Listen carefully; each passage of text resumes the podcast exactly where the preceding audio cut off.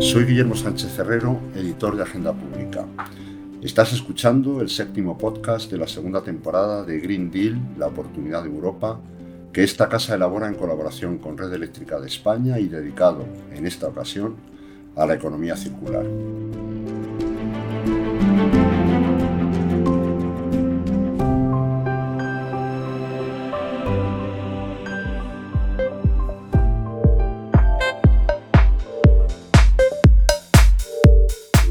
Fabricar los molinos de viento, los paneles solares, las baterías de los coches eléctricos se emplean minerales escasos, difíciles de encontrar o extraíbles solo en algunos países.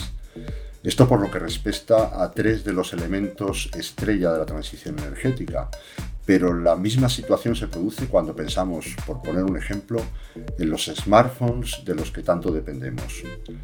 Una de las soluciones planteadas es reutilizar en nuevos aparatos esos materiales cuando dejen de prestar servicio en los antiguos. Desde ese punto tiramos de compás y dibujamos un círculo, figura que está llamada a sustituir el modelo que nos ha dado hasta ahora tantas alegrías, la economía lineal o, para que se entienda mejor, el consistente en producir, usar y tirar. Sin embargo, plantearlo así puede llevarnos a confusión o quedarse corto. La economía circular se puede aplicar a casi todos los procesos productivos, supone un cambio de hábitos, de forma de vida, requiere de la participación proactiva de la ciudadanía, las administraciones y las empresas, crea nuevas oportunidades de negocio, nuevos servicios y empleo. Y si no, por poner un ejemplo, que se lo digan a quienes desde Ámsterdam están buscando nuevas vidas para los materiales de que están hechos los pañales.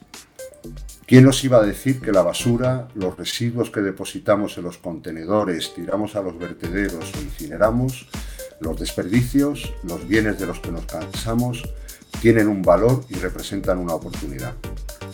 Y no solo eso, con la economía circular se puede reducir significativamente el impacto ambiental de los productos y el consumo energético, y depende en buena medida de la innovación, la investigación, el emprendimiento, no solo empresarial, sino también social.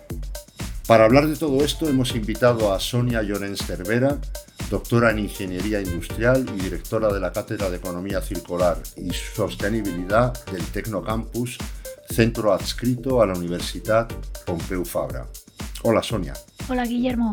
Y también con Juan Antonio Regil Cueto, doctor en Ciencias Biológicas, profesor de la Universidad de León y promotor de proyectos para la recuperación, rescate y reutilización de la cultura escrita y promociones mediante la recogida selectiva en contenedores azules de papel y cartón en núcleos urbanos. Hola Juan Antonio. Muy buenas tardes, Guillermo. Hechas las presentaciones, comencemos. Las búsquedas en Internet y el interés por la economía circular no dejan de crecer. Pero las primeras referencias a este modelo se remontan a las últimas décadas del siglo pasado y da la impresión de que queda mucho por hacer. ¿Por qué es necesaria? ¿A quién se puede aplicar? ¿Por qué da la sensación de que se va tan despacio? Básicamente es un poco por todo lo que has dicho en tu introducción. Es decir, eh, estamos establecidos en un modelo de producción y consumo insostenibles.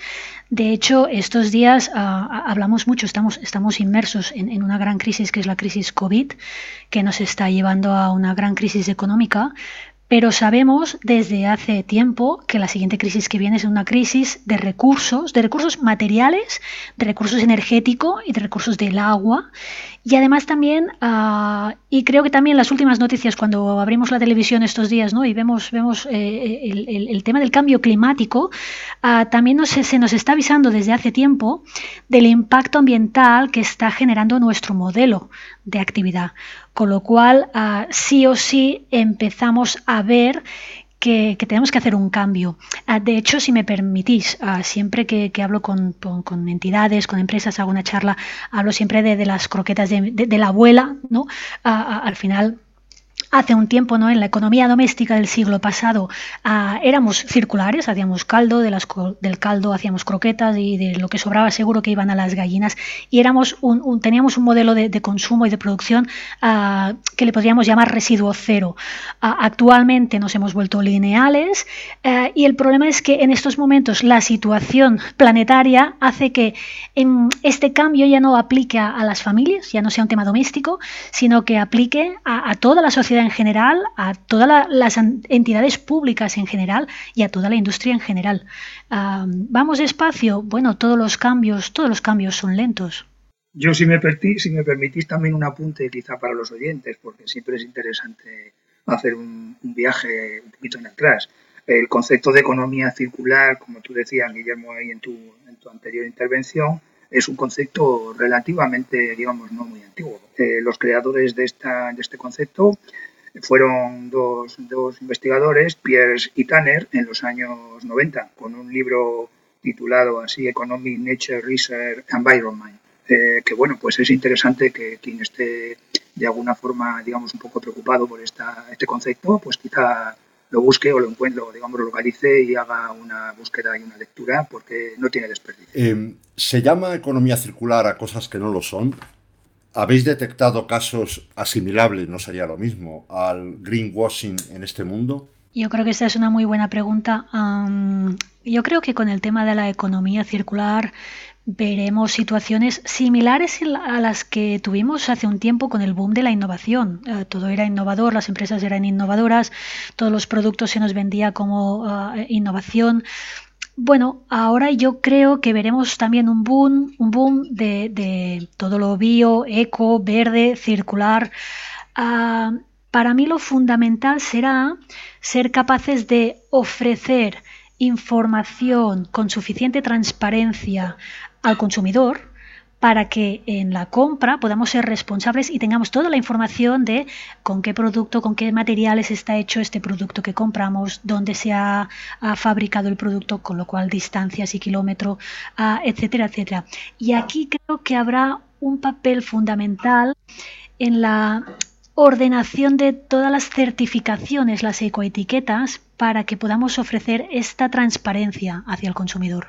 También quizá en este punto, un poco mi opinión, yo creo que es muy, muy interesante que, los oyentes tengan una, idea de lo que en realidad entendemos claramente así sin dudas por economía circular. Eh, en principio, una definición es muy clara, estrategia ligada a un modelo de gestión que persigue reducir y minimizar al máximo la entrada de materiales y desde luego, por consiguiente, la producción intermedia o final de diversos componentes.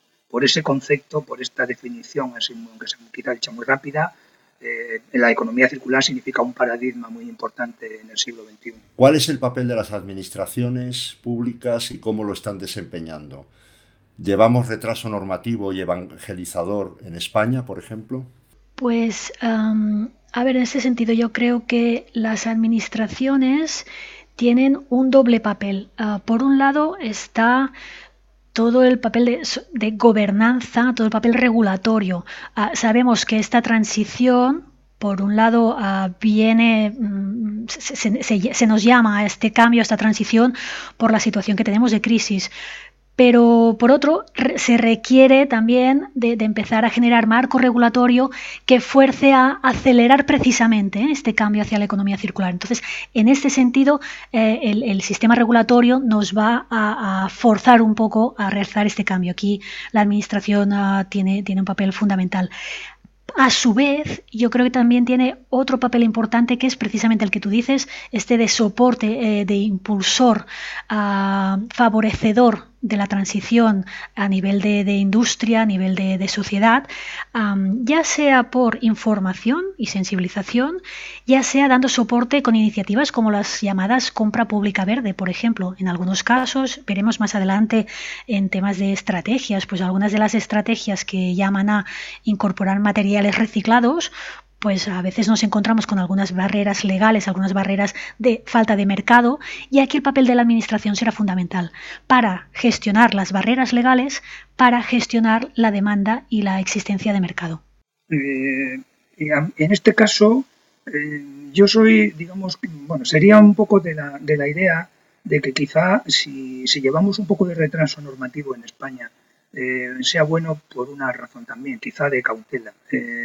Hemos ido aprendiendo en estos años de lo que puedan ser las actuaciones que se han ido desarrollando en otros países de la Unión Europea, que en algunos aspectos legales han ido más adelantados, pero quizá las modificaciones que en este momento se están realizando en España de los textos legales, la actual ley de residuos y suelos contaminados del 2011, que se está tramitando ahora mismo en, en el Parlamento, es indicativo de muchos cambios y cambios que han recogido quizá los errores de otros cual por una parte puede ser que al final hagamos algo positivo. Y una vez visto cuál es el papel de las administraciones, ¿cuál es el papel de la ciudadanía? ¿Está realmente concienciada o se limita a la acción dispersa de activistas y convencidos eh, sobre la economía circular? Aquí creo que vemos las dos cosas, ¿no? por un lado, la, transformar, como hemos dicho, ¿eh? estamos hablando de, recuperar patrones de comportamiento, los que tenemos ¿no? ya canas, ¿no? como no nos podemos ver, pero los que tenemos canas, pues ya hemos devuelto, ¿no? Eh, hemos hecho la devolución de, envases en su momento. Ah, tenemos que volver a recuperar estos patrones de comportamiento y esto implica cambios. Entonces, a cualquier cambio de hábitos nos cuesta como ciudadanía. Mm, por otro lado, por supuesto, eh, creo que cada vez más eh, vemos una tendencia de mayor información, mayor sensibilización hacia la ciudadanía, mayor comprensión de esta necesidad de por qué tenemos que cambiar, ah, con lo cual empezamos a ver cada vez más activistas que quieren y que dan impulso a esta, transformación de la sociedad. Aquí, si recuperamos otra vez... Em, el papel ¿no? de administraciones o el papel de, de, otros agentes del ecosistema, lo que tenemos que hacer es ponerlo fácil a cómo pues a través de, de, ¿no? de las nuevas tecnologías. Mm, podemos hacer devolución de envases actualmente con nueva tecnología para que eso sea más amigable.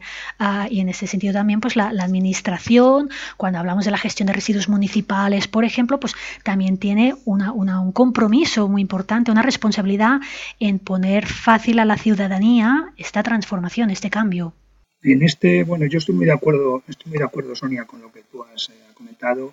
Y yo sería precisamente muy partidario de, concluir o de responder que quizá los ciudadanos en este sentido están respondiendo de alguna forma, de una manera muy, muy, muy, muy positiva, muy importante a lo que es una buena o una mejor gestión, digamos, de los residuos y sobre todo de los recursos que tenemos quizá en cada uno de los países del planeta yo creo que cada día las labores de concienciación empezando, porque quizá la implantación de, formación en todos los centros, eh, primaria, incluso secundaria, universidad, cada día de alguna forma acerca más la conveniencia, la naturalidad con que nosotros debemos de hacer que el ciclo de vida de, los, de lo que llamamos residuos, que muchas veces no lo es, llegue de alguna forma, digamos, a su extremo final y que se valorice muchísimo más. Con lo cual yo creo que la conciencia es una cosa que está aportando en el contexto de los ciudadanos eh, muchos valores positivos de alguna forma a lo que en realidad han sido los cambios de hace unos años. Y ya nos quedaría el último vértice del triángulo, ¿no? que aporta la economía circular a las empresas y si están todas en condiciones de, implementarla o les va a beneficiar o tienen, pueden hacerlo todas o pueden aplicarlo todas. Pues yo aquí diría que ah, cuando hablamos de qué va a aportar a las empresas, ah, pues básicamente la economía circular es un, paraguas, un conjunto de estrategias, veremos algunas, ah, que lo que intenta es dar soporte a estas empresas que van a tener que transformar lo que son retos en oportunidades. Retos de recursos sobreexplotados, de generación de residuos en exceso, de la presión cada vez más fuerte, tanto legislativa como del mercado, como del consumidor. Este, este entorno buca que llamamos, ¿eh? tan complejo, tan cambiante, tan ambiguo. Ah, vamos a tener que transformarlo de alguna, de alguna manera en, en oportunidad para ser más competitivos y si me permitís, vamos a poner la palabra de moda, ser resilientes. Realmente cuando hablamos de economía circular, yo creo que ya no hablamos de competitividad, hablamos de resiliencia de las empresas. ¿A ¿Que todas estarán preparadas? Bueno, a cada una a su nivel. Evidentemente, a veces vemos pues empresas de mayores dimensión de, mayores dimensiones, con más musculatura, pues que tal vez van a ser tractoras del cambio. Ah, por supuesto, eh, eh, hay otro conjunto de, empresas, ¿no? el nivel de pymes, pues que tal vez van, a necesitar soporte, aunque en general cuando vemos ejemplos ah, ya ahora mismo de empresas que están implementando acciones muy innovadoras de economía circular, vemos startups, vemos pymes y vemos grandes empresas. Es decir, en realidad todas pueden, a cada una a su nivel y en función también de, su estrategia y de su cultura empresarial.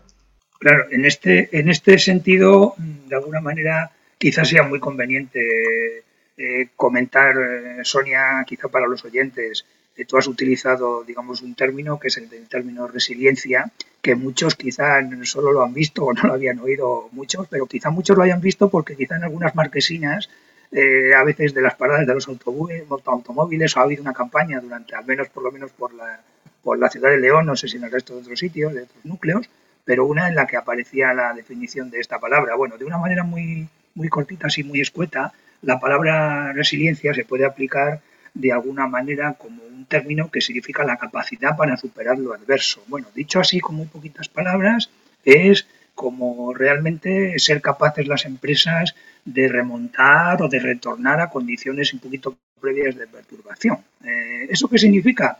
Pues que las empresas en este momento se les plantea un reto de tener que ajustar determinadas estructuras o infraestructuras y demás, de todo su ciclo productivo, de toda esa estructura, digamos, un poco de tejido empresarial, etcétera, a lo que sería un modelo que cambia drásticamente las condiciones o las reglas eh, del juego. Esa palabra resiliencia es muy importante para que una empresa sea capaz de alguna forma de decir, bueno, pues acepto este reto y soy capaz de cambiar algunas de las cosas que hacía anteriormente hacia lo que me piden para el futuro. Seguimos hablando de las empresas. ¿Cuáles son las estrategias a las que habéis hecho ya, yo creo varias veces mención, que pueda adoptar una empresa o, no sé, igual a, eh, algún colectivo ciudadano, pero bueno, sobre todo una empresa para adoptar, digamos, la, la economía circular o la circularidad de su producción o de su negocio? Eh, bueno, estrategias, estrategias en este caso eh, hay o se pueden delimitar muchas, eh, pero básicamente yo creo que una de las estrategias importantes que toda empresa tiene planteadas frente al concepto de economía circular, que por cierto yo aquí querría introducir un, concepto, un término del que se está hablando ahora mucho, casi prácticamente, digamos, diría que casi en los últimos meses, que es un concepto, el concepto de la bioeconomía circular que es como, como si le hubiéramos puesto un, plus de complejidad al concepto que integra ambos conceptos, el de la economía circular y el de la bioeconomía. Eh, ¿Eso qué significa? Que por una parte se integran aspectos biológicos, aspectos económicos, aspectos evidentemente de gestión y en ese sentido las estrategias que a las empresas esto le, le va a requerir o lo que les va de alguna forma a necesitar es, mm, bueno, pues eh, mucho diseño, mucho, digamos, estudio quizá en detalle de cómo su ritmo industrial, cómo su ritmo de producción, etcétera, lo puede acompasar a las directrices que marca esta especie de nueva tendencia que llamamos la bioeconomía circular, que es, como he dicho, un poquito más, más superior eh, que lo que llamamos en este momento economía circular más sofisticada, ¿no? Un poco un, nivel de sofisticación. Quizá, sí, el término podría llamarse quizá mucho más sofisticado. Correcto, Guillermo, estoy de acuerdo. Sí, ah, y, yo casi complementaría a lo que comentas, Juan. al final, las, las, empresas para poder hacer este cambio a nivel estratégico, bueno, lo primero que tendrán que hacer es, incorporar ¿no? la, la, economía circular dentro de la estrategia de su empresa. Y después ah, el, camino es muy similar al que se realiza ¿no? cuando, cuando hablamos del desarrollo de un plan de innovación o un plan de transformación digital empresarial. Ah, analizar el punto de partida, analizar hacia dónde queremos ir, ¿no? un diagnóstico, a realizar este plan, definir este plan de actuación, el famoso roadmap ¿no? de actividades clave y luego yo creo que también será importante ah, engranarnos con el ecosistema para conseguirlo. Cada vez más vemos, ah, y precisamente ahora apuntabais a este tema, a la complejidad de, estas estrategias del concepto. Eh, la, economía circular es muy compleja, es muy amplia y en solitario es un camino muy difícil, eh, con lo cual es importante o es recomendable ir a buscar aquellos agentes de la cadena de, de valor, aquellos agentes en el ecosistema con los cuales nos podemos aliar para conseguir ah, realizar esta transformación. Ah, y evidentemente después ah, creo que habrá un punto importante que todas las empresas pues tenemos que afrontar después, que es la, famosa gestión del cambio, ¿no? Cualquier transformación requiere de esfuerzos para, gestionar el cambio. Sí, sí, totalmente de acuerdo contigo, Sonia, en ese, sentido. Eh, si me permitís, eh, digamos, un poco apostillar una, una, pequeñita frase nada más. Cuando yo he al intervenir antes he comentado un poco lo de, la, lo de la economía circular como una especie de contexto un poquito superior, eh, es porque estaba pensando en, esa especie, digamos, de idea o de vocación de representar no solamente un modelo eh, sostenible, sino un modelo que sea eh, económicamente, social y ambientalmente sostenible, lo cual es mucho, digamos, pedir de repente a empresas que tienen ya un recorrido a lo largo de un periodo de años y que de repente les, les supone mucho, mucho esfuerzo inversor y mucho esfuerzo modificador. Y yo creo que en este punto, eh, aunque se ha tocado quizás tangencialmente, el espíritu innovador, emprendedor, no solamente empresarial, sino social, es fundamental, tanto desde el punto de vista del origen de, por ejemplo, una empresa ecodiseñando un producto desde el principio, como luego eh, tiene que tener un componente social. Eh, supongo que estáis de acuerdo, ¿no? Bien, yo soy soy totalmente convicto de que es importantísimo y cada día más eh, reconocer, buscar, eh, saber, eh, digamos, un poquito seleccionar lo que es realmente las ideas innovadoras y emprendedoras. Quizá los oyentes, o por mi formación o por mi situación, yo en este momento, bueno, pues como profesor de la Universidad de León, pero sobre todo porque soy el tutor de prácticas de los alumnos de ciencias ambientales y creo que procede porque digo quizá con mucho orgullo en este sentido veo la importancia de que a veces las propuestas que aparecen en, alumnos a veces muy jóvenes en personas muy jóvenes que tienen toda esa ilusión digamos de vida por delante veo que es eh, muy interesante que se tengan en cuenta se analicen y quizá sea un elemento importante esa innovación y ese emprendimiento para que el futuro, digamos, de este paradigma o de este mecanismo pueda ir cuajando poco a poco y, cambiando, modificando las, las actuales tendencias de alguna forma quizá usuales de las empresas. Completamente de acuerdo, Juan. Además, yo creo que cuando, ¿no? cuando damos, hablamos de innovación en cualquier eh, foro, ya sea académico o empresarial, un poco la definición ¿no? de innovar es, generar ¿no? nuevas ideas que aporten valor, que, ofrezcan una solución a algún problema, algún reto, pero lo más importante para que sea innovación es que eso llegue, a que esa idea que aporta valor llegue al cliente final, al mercado. Si no, no es innovar. Ah, eh, con lo cual, en este caso necesitamos realmente que para poder desarrollar estrategias pues, de ecodiseño, de reciclado, de simbiosis industrial, de cambiar modelos de, de, consumo y de negocio, necesitamos innovar, necesitamos la innovación, por ejemplo, para desarrollar nuevas tecnologías de clasificación y separación del residuo, necesitamos innovar para incorporar uh, tecnologías de industria 4.0 en los nuevos modelos de negocio. Uh, y, y, para eso tenemos pues empresas innovadoras y evidentemente pues todo el circuito de emprendeduría asociada. Puede, puede, entender, puede entender nuestro público que nos oiga, evidentemente, la importancia que supone para alguien que manda o que envía a algunos alumnos a hacer prácticas a determinadas empresas en el campo, sobre todo de las ciencias ambientales o incluso de la biología o de la biotecnología, lo que puede significar que de repente una empresa o sus tutores te digan que, que quizá algunas de las propuestas que esos alumnos que han ido en formación o a hacer prácticas, pues han podido tenerlas en cuenta e incluso algunos las han digamos, introducido. Eso es una satisfacción para quien está en este mundo a veces, digamos, de la docencia de la universidad. Quería repreguntarte, Sonia, por las estrategias que una empresa puede adoptar para, para entrar de lleno o paulatinamente en la economía circular. Pues a, nivel de, estrategias, tenemos muchísimas estrategias posibles. Ah, muchas están centradas o se podrían resumir en ecodiseñar, es decir, pensar, ¿no? conceptualizar desde el principio un producto pensando en todo su ciclo de vida, en, en todas las etapas por las que va a pasar. Y ahí pensamos en incorporar materiales reciclados, a incorporar materiales de bajo impacto optimizar los procesos de producción para, para, consumir menos recursos, a introducir lo que se llama simbiosis industrial, que es un nuevo concepto, lo que son residuos de un proceso de una empresa puede ser un recurso para otra empresa, a repensar los modelos de consumo y de negocio con lo que se llama ahora la servitización de los productos. Ya no vendo producto, ofrezco una solución, un pay-per-use.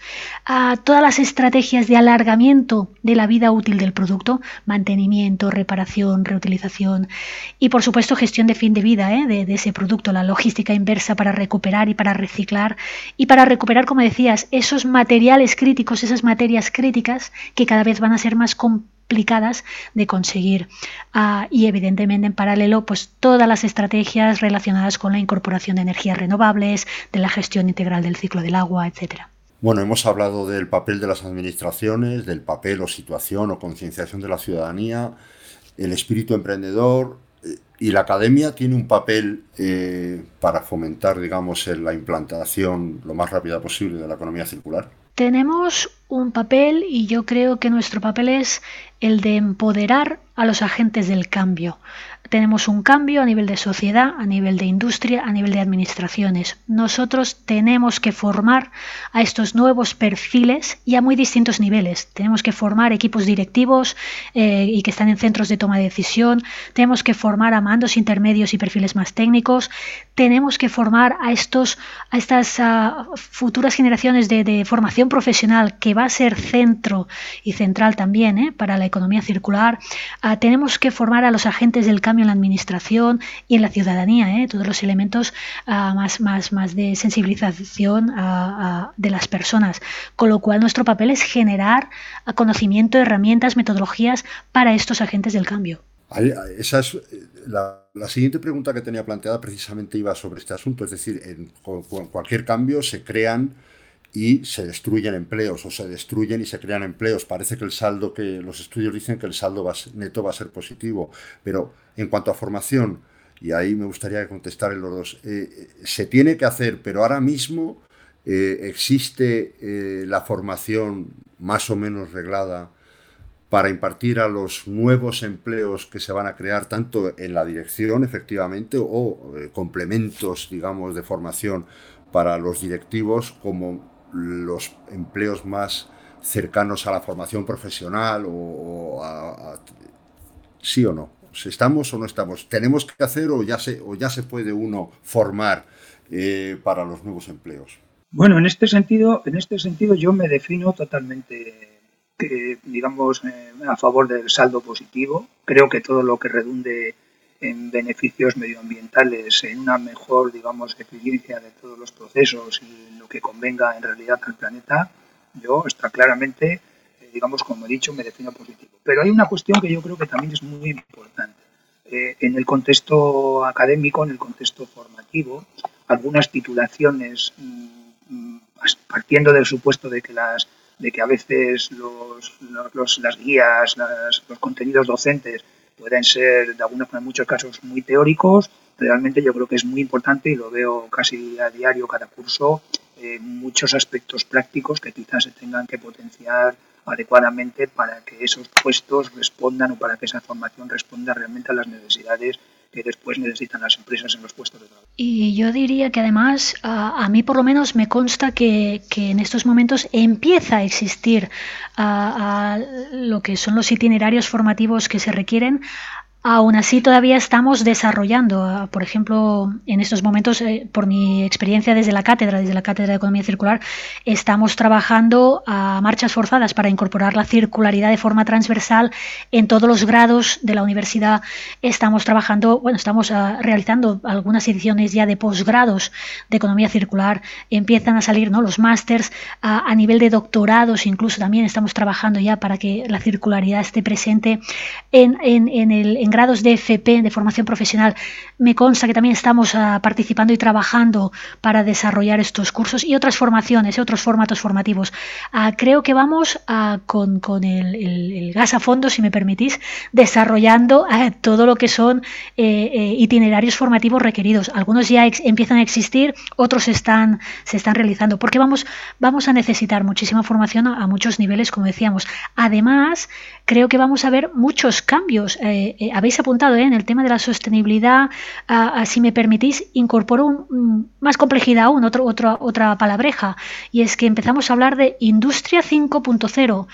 Es decir, cómo incorporamos la industria 4.0 cómo la industria se va a basar en la sostenibilidad, en la resiliencia, pero centrado en las personas, porque vamos a ver muchos cambios de oficios, de necesidades y perfiles requeridos, etcétera. Con lo cual vamos a tener que hacer mucha formación distinta, va a tener que cambiar la formación. Ahora mismo que sube la electricidad, que eh, hay ayudas para los vehículos eléctricos, que hay estudios que dicen que simplemente los se benefician de ellas gente que sin esas ayudas también se compraría un coche eléctrico. Eh, hay costes en la transición energética en general, en la transición ecológica. Implica la introducción de la economía circular también un encarecimiento de los productos, porque todo ese conjunto de cosas puede desanimar, no digo a todos, pero puede desanimar a algunos, ¿no? A decir, bueno, ¿y para qué queremos todo esto cuando no llegamos a fin de mes y ahora encima las cosas van a ser muy circulares, pero me van a costar más, ¿no? Yo ahí en ese contexto, Guillermo, Sonia, yo soy muy claro eh, al respecto. Eh, creo que lo fundamental en el precio final de un producto está sobre todo en la naturaleza del propio producto. Y aquí tengo que dejar muy claro y muy rotundo que a veces, a veces algunos residuos se convierten en productos que a lo mejor podrían ser mucho más económicos por la propia naturaleza, lo cual implica una selección y una clarificación muy, muy rotunda de lo que es el tipo de residuo, aunque a veces eso, como digo, defiendo que sea mal llamado residuo. Y a mí, si me permitís, yo creo que vamos a también a ver, ¿eh? por un lado, pues el tener que pagar, tal vez más caro un producto por un procesado que se ha realizado. Por otro lado, cada vez con las tecnologías pues vamos a tener economías de escala y con lo cual deberíamos minimizar costes, pero creo que hay muchísimas variables aquí.